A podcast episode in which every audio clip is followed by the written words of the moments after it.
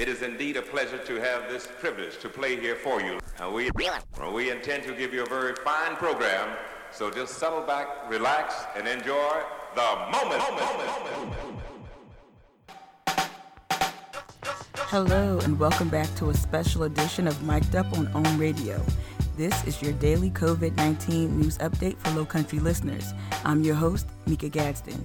Today's date, April 7th, is Tuesday, and the time of this recording is currently 5:20 a.m.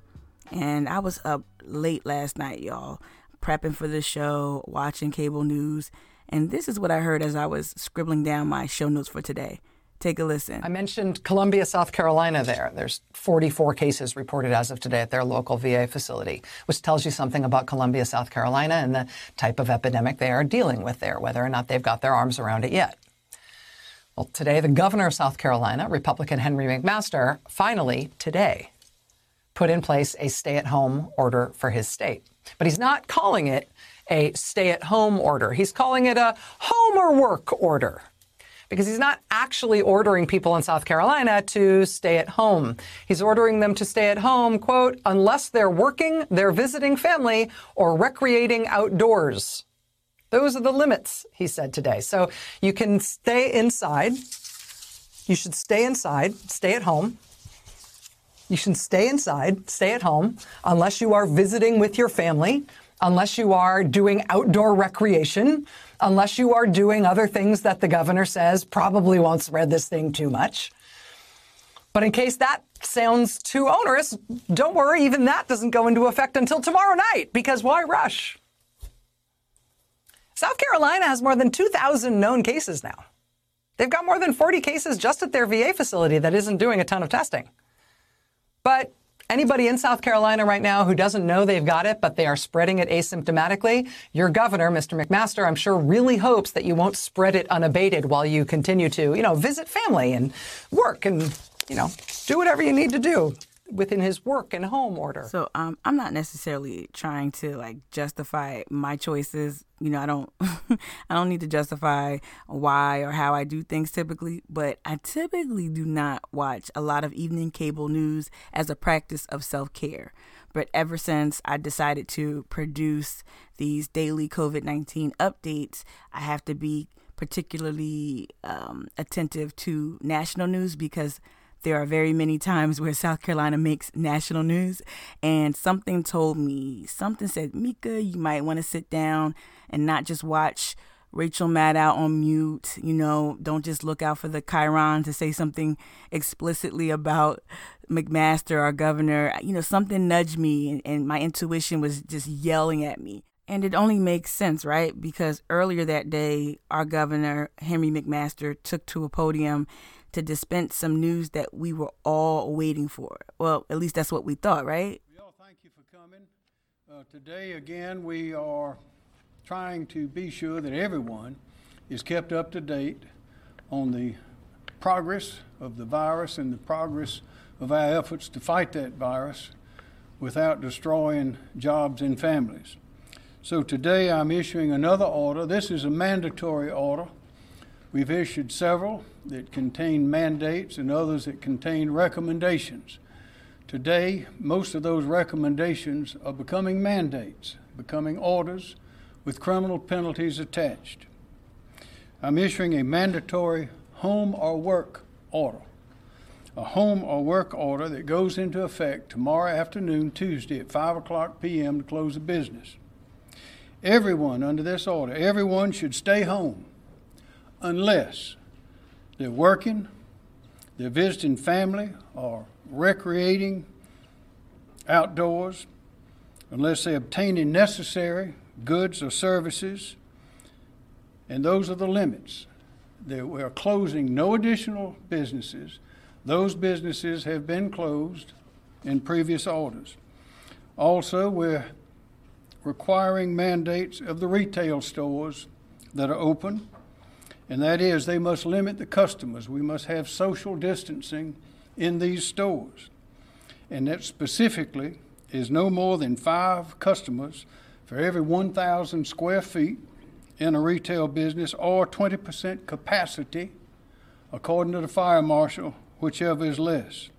A violation of any of these mandatory requirements is a misdemeanor, 30 days in jail and or $100 fine for each day of violation. You know, over the weekend, um, a lot of us may have seen coverage of other areas with, and I'm using air quotes, shelter in place laws enacted where folks were just out strolling, going about their business, enjoying the sunshine, enjoying the beautiful weather. You know, we saw places like Brooklyn, um, you know, just people out and just enjoying themselves and not really taking these shelter in place laws too seriously. Not not every place, but there are some pockets where we see that, right? I even got calls from my friends in Philadelphia. Um, specifically, I, I heard from my friend who's an RN in the in a prominent Philadelphia hospital, and she articulated her frustration with her neighbors and her surrounding community um, because she's at the front lines. She's seeing people succumb to this virus every day. As a function of her job, she has to assist p- folks dealing with this virus. And so, um, you know, it's important that our governor and our leadership enact rules with a little teeth. The criticism you heard from Rachel Maddow suggests that this shelter at home slash work uh, free to recreate shelter in place law i don't know what to call it um, that that henry mcmaster enacted yesterday that doesn't take effect in, until 5 uh, p.m this afternoon tuesday april 7th it's it's really hmm it's troubling because you really want to see a firm line being drawn in the sand. And until we see that response i think for some folks if they're left up to their own devices I don't know. I don't know. But um, let me proceed with our current uh, numbers from DHEC. Take a listen. Updated numbers on the number of cases in South Carolina. Uh, they reported an additional 183 cases of the virus today, putting the state's total to 2,232. Four additional deaths reported today. Those deaths were in Anderson, Horry, Richland, and in Spartanburg counties. Shout out to WLTX, the CBS news affiliate based in Columbia, South Carolina, for that news clip. Also, the previous clip where we heard Governor Henry McMaster's voice, that came courtesy of SCE TV. The numbers you heard listed in that clip are current as of this morning. Those are the numbers that are currently on the DHEC website. And it lists Charleston County as having 300 total positive cases of COVID 19. So, again, that's as of 5 53 a.m. Tuesday morning. Um, so now I want to pivot to um, more coverage and, and more coverage of the fallout from COVID 19. This time we're going to take a look at local industry. Late today, that Boeing is set to suspend all 787 operations at their South Carolina plant. This goes into effect at the end of the second shift on Wednesday. Company says anyone who can work remotely will continue to do so. Those who can't will receive paid leave for working 10 days of the shutdown. Again, WLTX for the win with that clip. Um, yeah, so we're starting to really feel some of the the behemoths of industry. Um, we've already seen hospitality and hotels take a hit, um, tourism take a hit. You know, Boeing, Boeing is, for lack of a better phrase, that girl here, right? It employs so many folks here locally. It's brought in so many folks to this region. So for them to be uh, for them to to be shutting down an aspect of the business is a huge headline that we need to watch. Um, I'm going to pivot to more economic news. This is an update regarding unemployment numbers. You really want to listen to this clip.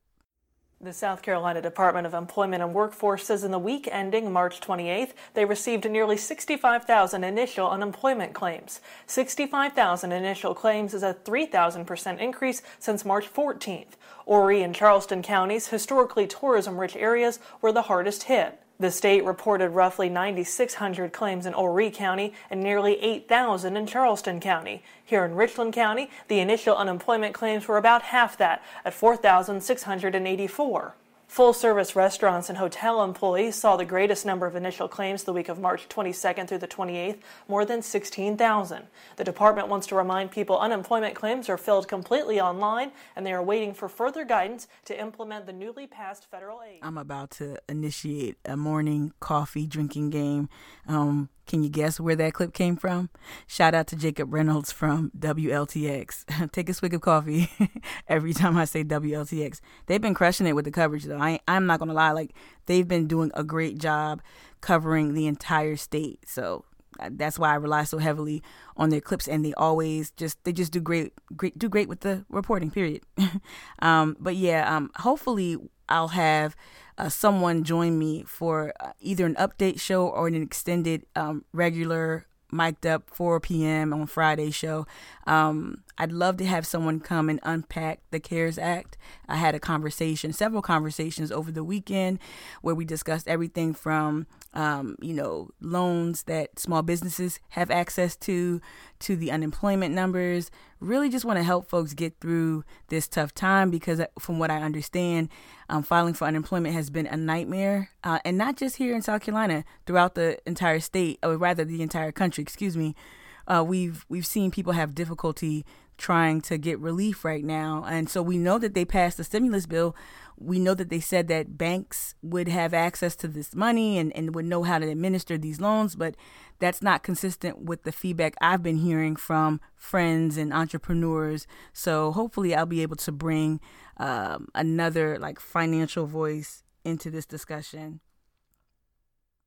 Okay, pivoting back to government there's another area we have to watch. In previous update shows, I brought you the voice of Marlon Kimpson, an area lawmaker who was lobbying our governor, Governor Henry McMaster, um, in efforts to, to avoid an issue with the upcoming June primary. So Kimpson and others are lobbying for an accessible voting experience, one where folks can mail in their votes as opposed to showing up and putting, them, putting themselves at risk for contracting the virus.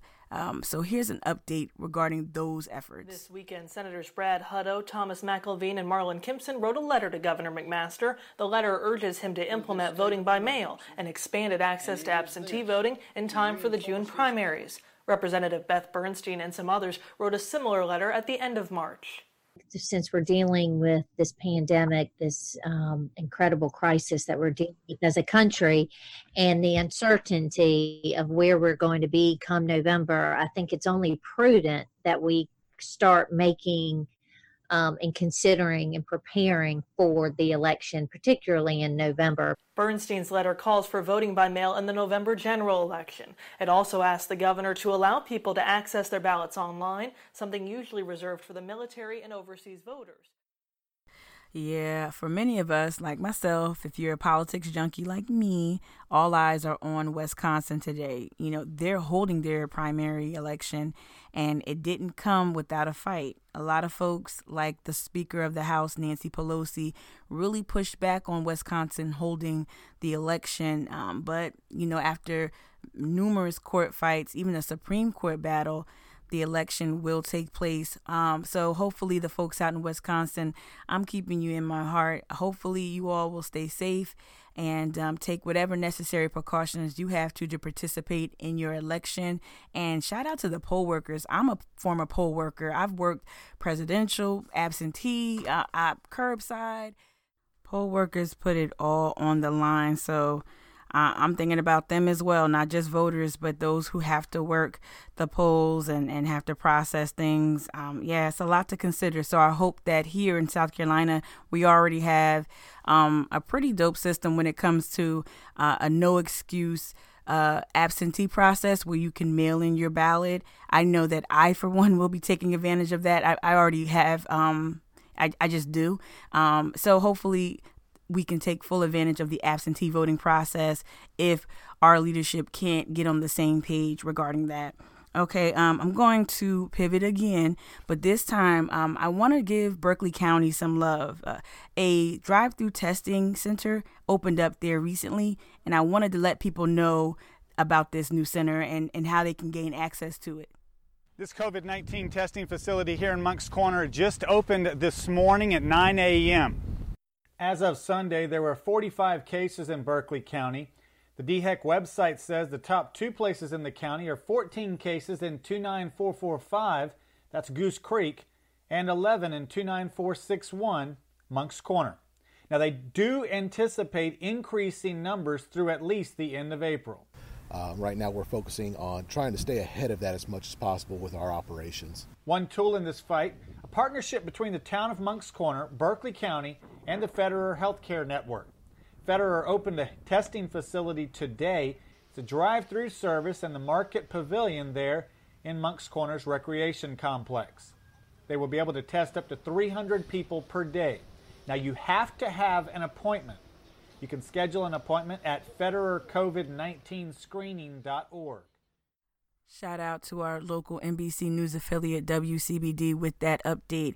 Um, it's important for us to remain vigilant with regard to our rural pockets, our rural areas like Berkeley County, um, around Goose Creek, around Moncks Corner. Those areas deserve a lot of attention. And so it's great to see a drive through facility set up to service that area. And I'll keep you posted about all things rural, all things Berkeley County, because I don't think I've done my due diligence regarding that area. But there is some news coming, some really important people doing some amazing things. So um, look out for news from me regarding Berkeley County and, you know, surrounding counties as well. Um, here's another story. I thought this was a very like a heartwarming story. It's it's um it shows you where we are in current times in this fight against the, the coronavirus. But it's great to, to hear from local healthcare officials or local he- healthcare professionals. Pardon me. It's great to hear um, nurses and those on the front lines really putting putting themselves out there to service other communities. Take a listen to this story. Gilliard says she has been working limited hours where she works due to demand. Since the number of patients have been low, Nurses and staff whose position is as needed have had shift cuts. The hospital census is very low, um, and which is a good thing because people are actually staying home and away from the hospitals. Um, a good thing, bad thing, the nurses are um, the hours are being cut some. Gilliard agreed to work in New York through a nursing agency where job postings and contracts are available from hospitals, all posted to Facebook groups. I made the decision because I wanted to help. Like I said, I just I see the nurses. I'm friends with some of the nurses on Facebook and seeing them work the long hours and the patients that are waiting so long in the emergency rooms. Um, I'm just I'm just glad to help out. Gilliard says she is not afraid of contracting the virus, but if she fears anything, it is being an asymptomatic carrier and passing it to someone else. I'm excited to get in there and see exactly what it is firsthand. Gilliard will be Special thanks to WCBD Channel News 2 for that clip, and big, big old shout out to April Gilliard, Representative Wendell Gilliard's daughter. Uh, big shout out to her. She's a hero in her own right. Um, she's doing big things. It's great to see her leverage her skill set and take it to New York, which is arguably ground zero for uh, the coronavirus outbreak right now. So, big shout out to her. Uh, she and I actually went to high school together at St. Andrews, so we're both fellow rocks. So, shout out to her for that. Um, I'm going to pivot. Yesterday, I ended the podcast with a tidbit regarding um, some Black history, right? Because I- I've seen our local publications leverage history to contextualize what we're dealing with right now in regards to the coronavirus outbreak. However, I feel like that lens has been largely omissive and it doesn't really incorporate or invoke the names of amazing trailblazers in healthcare that are right are from right here in South Carolina. So yesterday I added a clip featuring um, some tidbits about Modjeska Simkins and her uh, legendary work here in South Carolina. I'm not going to add a clip today, but I want to invoke the name of Matilda Evans. Matilda Evans. That's your homework. I don't usually give homework, but I want you to Google Matilda Evans and her work here in South Carolina and her work during World War One. It's worth the it's worth a look, and I'll probably bring some more factoids about Matilda in the next episode.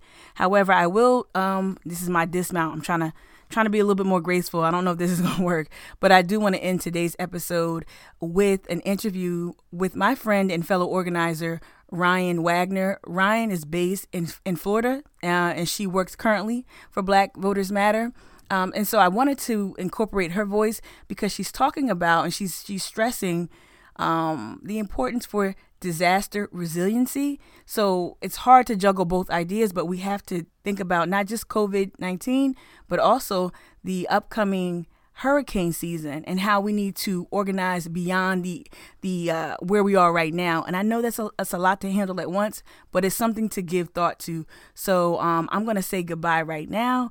Thank y'all for listening. Please stay home, stay healthy, and to my Gullah Geechee folk, y'all stay black. And please listen, listen, check out this interview with my friend Ryan Wagner. I'm doing well, and how are you? I'm great. All right. So, for those who don't know you or your work, would you mind just stating your name and what you do?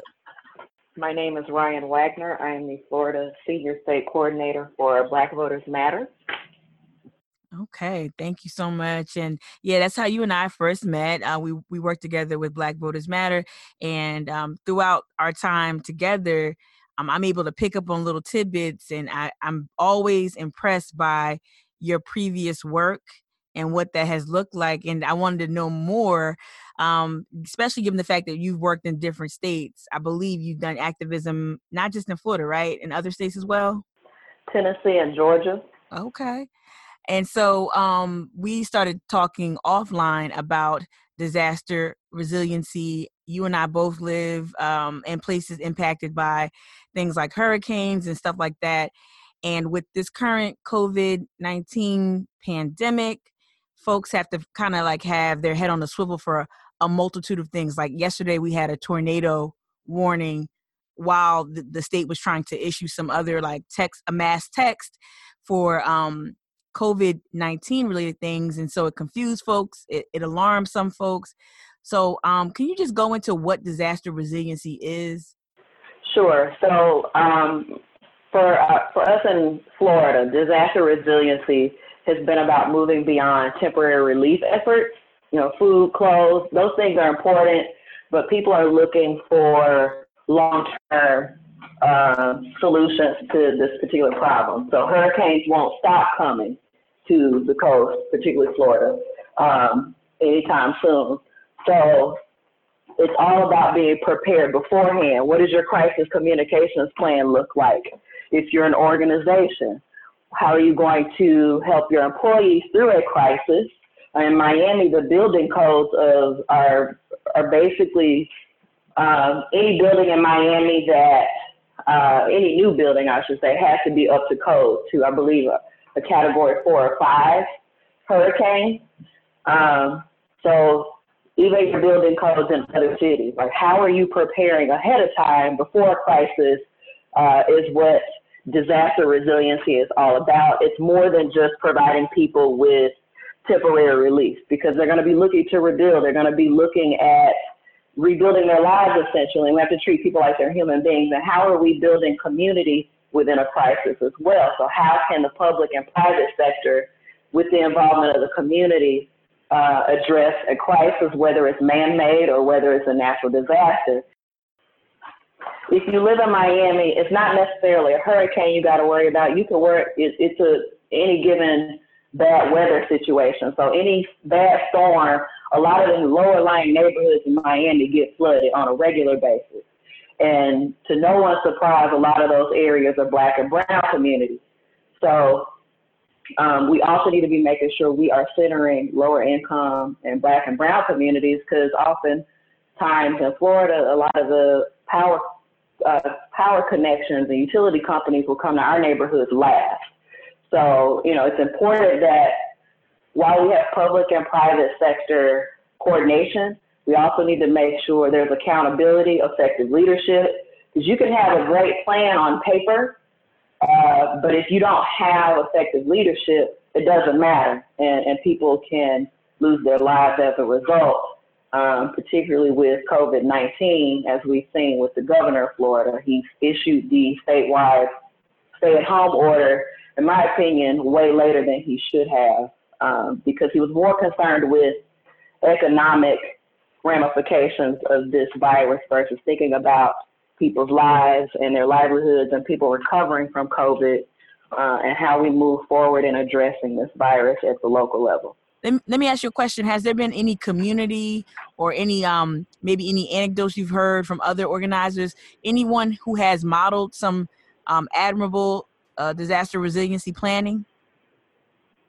um, uh, organized florida uh, my previous organization uh, they had disaster resiliency training, which were great because um, a lot of times people don't even know where to go once a disaster happens.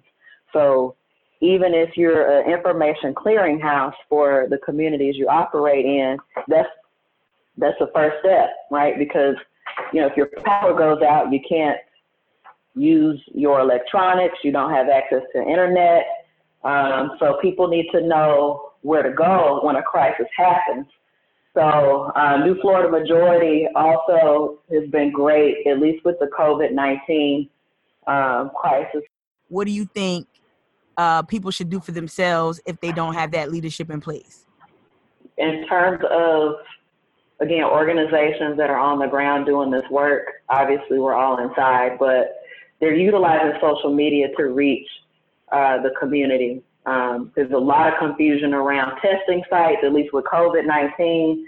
I suspect as we get closer to hurricane season here, people are going to want hotlines and, and, and numbers to call for emergencies because the power will go out. Um, so people will be cut off from services. And then, uh, secondly, individually, people need to always have a hurricane preparedness plan. Um, if you're a homeowner, you need to be clear whether or not your homeowner's insurance covers flood damage. Um, I don't know if you remember with Hurricane Harvey, a lot of Houston residents that were homeowners did not have flood insurance, and the the homeowners did not cover it. Um, the second point to that is, are we helping folks um, get access to flood insurance? Flood insurance, in addition to homeowners insurance, is very expensive here in Florida. Um, so oftentimes you'll have folks make a choice between the two um, right. in many cases. And then there's the matter of our renters, our folks in apartments. Um, I would suggest talking with your landlord about what their plan is, but also if they do not have one, um, especially if you're in an apartment that's not managed by a large property management firm, just having your own disaster preparedness kit of sorts, backup batteries, um, generators if you can afford it. I, I, don't know what they cost, but you know, generators are a lifesaver. Um, at least for us, when my parents' house was hit, um, damaged by the hurricane um, in 2017, Hurricane Irma to be specific. Um, Organized Florida also, I believe, provided food for folks. You can't cook in a crisis like that uh, unless you have gas, a gas cooktop. Um, so it, it can be a number of things. Well, Ryan, thank you so much for your insight. I think it's important that we think ahead and not just think about what's currently plaguing us. I know it's hard for folks, but we have to look forward. And I think you just helped me uh, help me communicate that to others. Well, I appreciate you having me. Thank you. Have a good day. All right. Bye. Bye.